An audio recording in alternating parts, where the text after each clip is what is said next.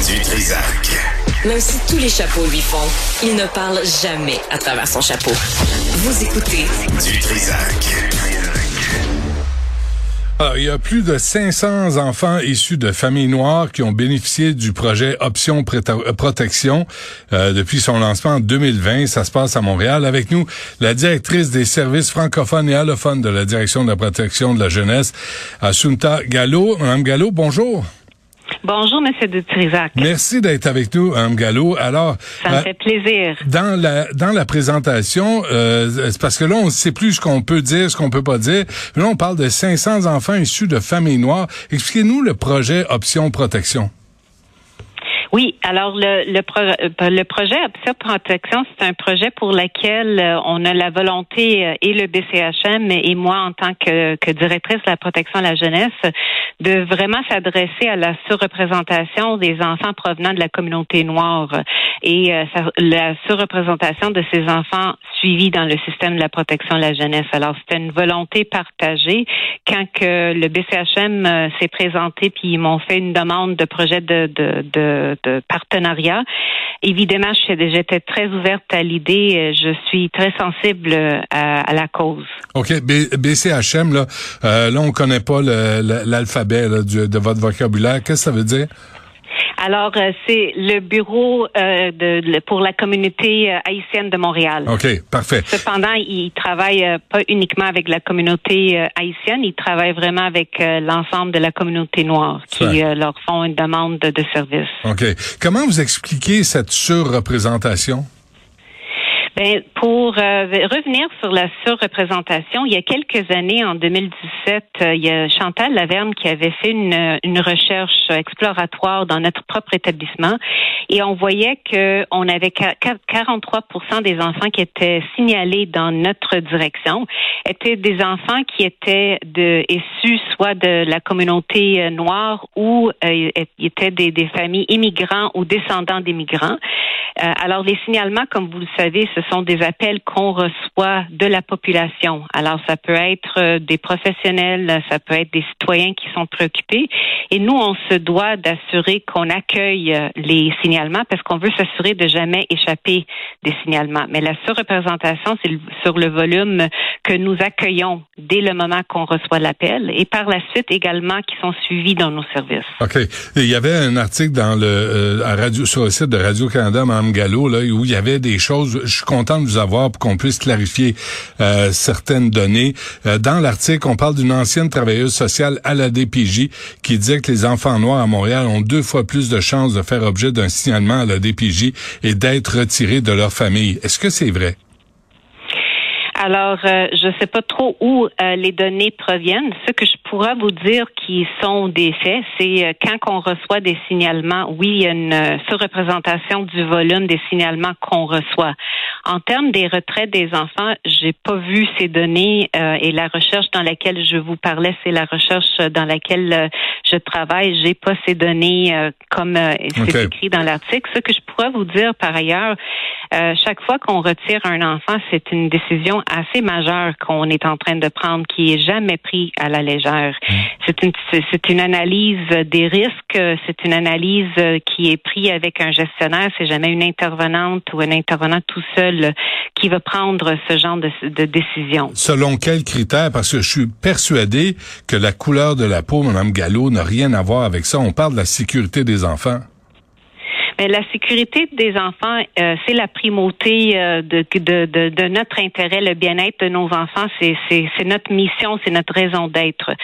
Euh, ce que je nomme, et euh, j'ai partagé également avec les intervenants de, de, du B C H M, dans notre pratique, pour avoir une bonne pratique clinique, quand on intervient en protection de la jeunesse, puis en général, je dirais dans les services sociaux, c'est d'être consciente de la possibilité d'avoir un biais culturel. Euh, par moment, on peut avoir un biais culturel puis qu'on ne sait pas qu'on l'a parce que c'est une méconnaissance. Mm-hmm. Alors, l'arrimage avec un partenaire qui porte cette expertise, c'est vraiment de mieux mieux nous étiller, mieux nous soutenir au cas où qu'on a ces angles morts, mais on veut pas les avoir. Je comprends. On veut intervenir auprès des familles euh, et des enfants d'une façon qui est culturellement compétente. Mais en même temps, là, en même temps, là, on, on va s'entendre, Mme Gallo, là, euh, au Québec, au Québec, là, l'idée c'est pas de stigmatiser une, une communauté québécoise ou une autre, là, mais c'est d'affirmer qu'on ne fera pas de compromis pour assurer la sécurité de tous les enfants au Québec. C'est, c'est tellement bien dit, M. Dutrisac. Tous les enfants qui ont besoin de protection, nous sommes là.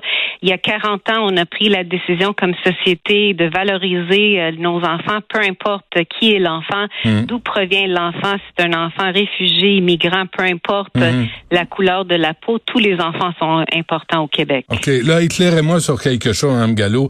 Dans l'article, je le cite, là. Culturellement, chez plusieurs personnes, les châtiments corporels, c'est quelque chose de normal, explique de son côté Stevenson d'Orsina, un travailleur social dans l'équipe Option Protection. Là, je, je veux, là, on, on, on va pas se dire que selon la culture de certaines communautés, on va accepter les châtiments corporels. Ben, je, je, je, je suis pas dans la tête de, de monsieur qui a répondu euh, à l'article. Je comprends. Alors, je peux pas parler à, à, à sa place, mais ce que je pourrais vous partager, ben, je pourrais m- me prendre en exemple, si vous permettez. Alors, euh, moi, je suis descendante immigrante d'une communauté italienne. Alors, euh, les gens peuvent se dire, bien, certaines pratiques qui se font dans cette culture. Alors, peu importe la culture, peu importe la provenance d'où on vient, euh, il y a certaines choses qui ne sont pas acceptables. Cependant, il y a des personnes qui savent pas que c'est c'est pas acceptable, s'ils ont immigré, puis ils ont pas les connaissances. Alors, c'est comment qu'on va les éduquer à savoir qu'est-ce qui est acceptable ici au Québec, qu'on peut pas faire dans un autre pays, qu'on pouvait faire dans l'autre pays d'origine. Et le Alors, message est envoyé. Le, de, de votre côté, vous envoyez le message clairement, aucun châtiment corporel n'est toléré, n'est tolérable, euh, n'est souhaitable, n'est, n'est permis.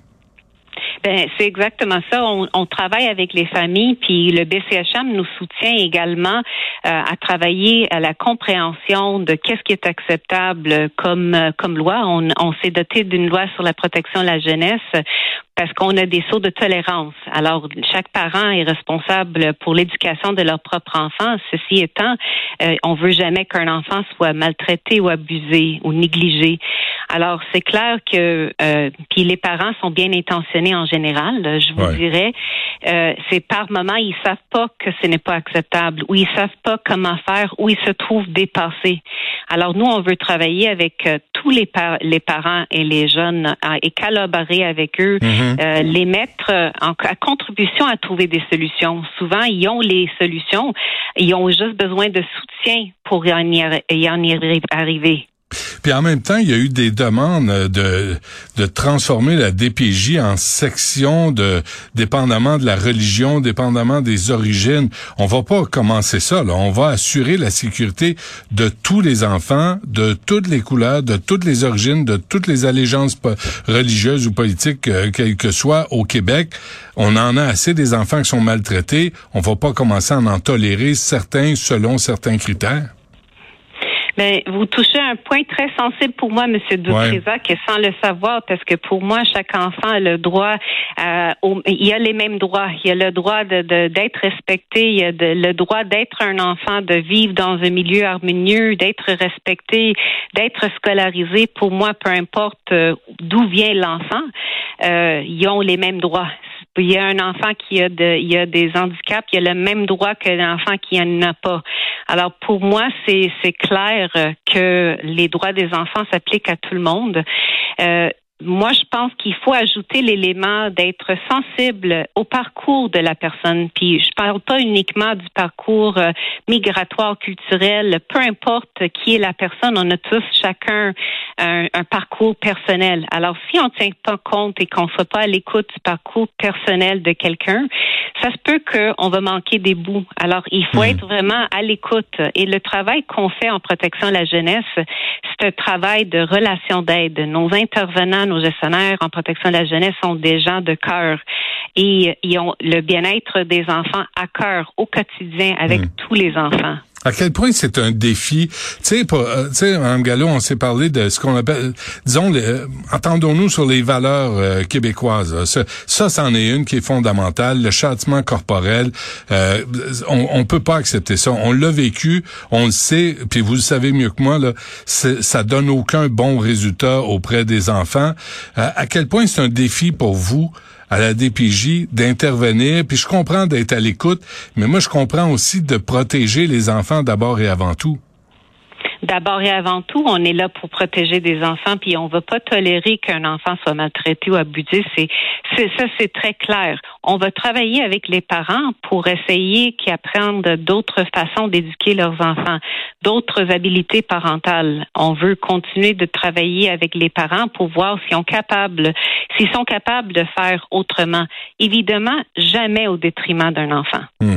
Quand... C'est là où on se dit que par moment, la décision qui est prise, oui, c'est un retrait d'un enfant, mais là, c'est quand on gère, que, quand on décide que la gestion du risque, elle est très élevée. Ouais. Quand vous lisez, Mme Gallo, là, l'article d'hier, là, où on sous-entend, pis, peut-être que je me trompe, là, mais qu'il y a des motivations racistes au fait de retirer des enfants parce qu'ils sont noirs lors d'un signalement de la D P J, ce que l'ancienne travailleuse sociale euh, prétend là, euh, dans, dans l'article, je, je trouve ça grave comme insinuation, comme allégation. Ben, moi, je pourrais vous dire que je connais mes intervenants, je connais les gestionnaires. Je je crois que personne se dit « je veux être raciste ». Je, je sais que personne se dit « je veux faire du profilage racial ». Ce que je pourrais dire, c'est euh, par manque de connaissances, il se peut qu'on a un biais, un biais culturel qu'on on, on connaît pas que c'est un biais culturel. Je rencontre, on rencontre, on travaille avec la communauté allophone à Montréal. Alors, la diversité culturelle, elle est importante. Alors, on peut pas savoir euh, toutes les subtilités de la de chacun des cultures. Alors, est-ce qu'il se peut que je peux dire quelque chose quand je rencontre quelqu'un que peut-être soit mal pris parce que j'ai pas la connaissance fine des subtilités de la culture? Je dirais que ça, c'est une possibilité quand on est des êtres humains, puis c'est pas juste en protection de la jeunesse. Mais, mais excusez-moi, Mme Gallo, mais oui. euh, excusez-moi là, mais on est au Québec là, et c'est l'inverse qui doit être fait. Ce sont les communautés qui doivent comprendre quelles sont les normes et les règles au Québec. Tout ça dans le but de protéger les enfants. C'est pas à nous de nous adapter, c'est pas à vous de vous adapter à chaque communauté et chaque référence culturelle ou religieuse. Ben, je pense que ben, mes commentaires sont, sont faits de la part de tout le monde, incluant ouais. des personnes qui sont d'origine ici au Québec, nées au Québec. Euh, c'est, On est c'est tous Québécois monde. De toute façon. Ben exactement. Alors pour moi, mon commentaire n'est pas uniquement provenant des, des, des familles ou des enfants, provenant des communautés ethnoculturelles. C'est pour tout le monde. Ouais. Euh, si si je, si j'ai une conversation avec vous, puis vous parlez, puis vous faites nuance à quelque chose qui est particulier dans votre région, euh, tu sais, même même au Québec, il y a des petits euh, des petits mots qui sont utilisés d'une région à l'autre euh, qui qu'on n'utilise pas nécessairement à Montréal. Mmh. Ben ça se peut qu'on on se comprend mal. Ouais. Euh, c'est de ça que je parle de, quand okay. je dis de subtilité. Hier, je reviens à ça, là, je veux juste clarifier des choses, Mme Gallo, là, parce que euh, dans l'article de Radio-Canada, on reprochait à la D P J d'être intervenue pour assurer qu'un garçon noir couché sur un banc de parc n'était pas en danger. Puis là, je me suis dit, si la D P J n'avait rien fait, avait vu ce petit gars-là noir sur un cou- noir de quelque couleur que ce soit, là, lui, on lui aurait repro- reproché de ne pas s'être occupé du garçon parce qu'il était noir. C'est comme un, ce qu'on appelle en anglais un catch vingt-deux, là. Vous êtes pris là dedans vous.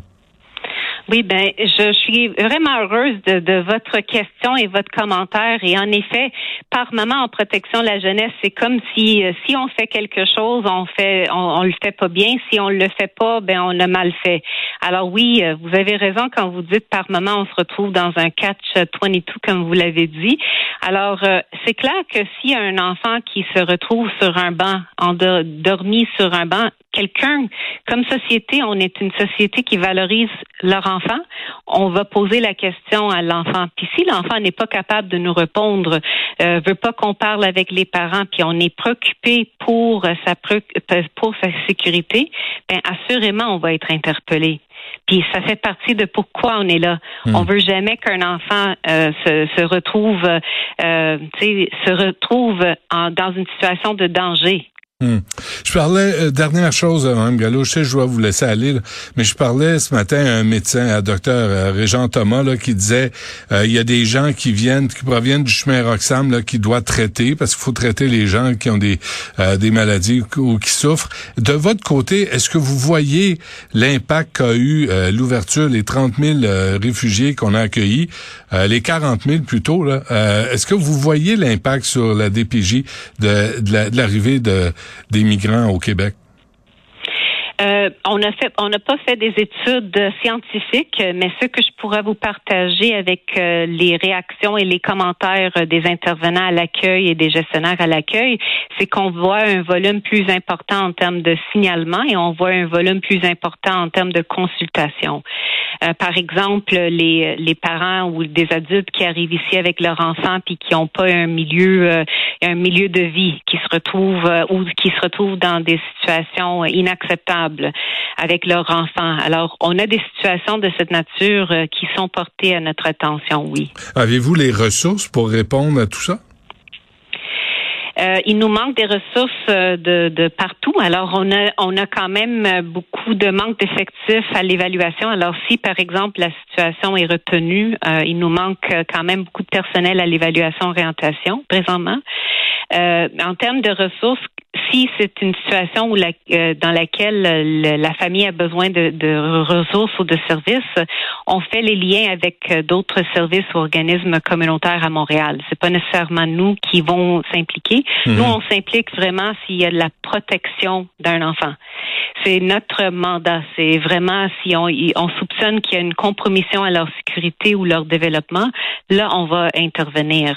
Si c'est vraiment un manque de services ou un manque de ressources, on va s'assurer de faire le, le, le lien avec les, les ressources qui peuvent venir en soutien. C'est noté. Directrice des services francophones et allophones de la Direction de la protection de la jeunesse, Assunta, Assunta Gallo. Un gros merci, Mme Gallo, d'avoir pris le temps un, de nous parler. Un gros merci à vous, M. Dutrisac. Au revoir.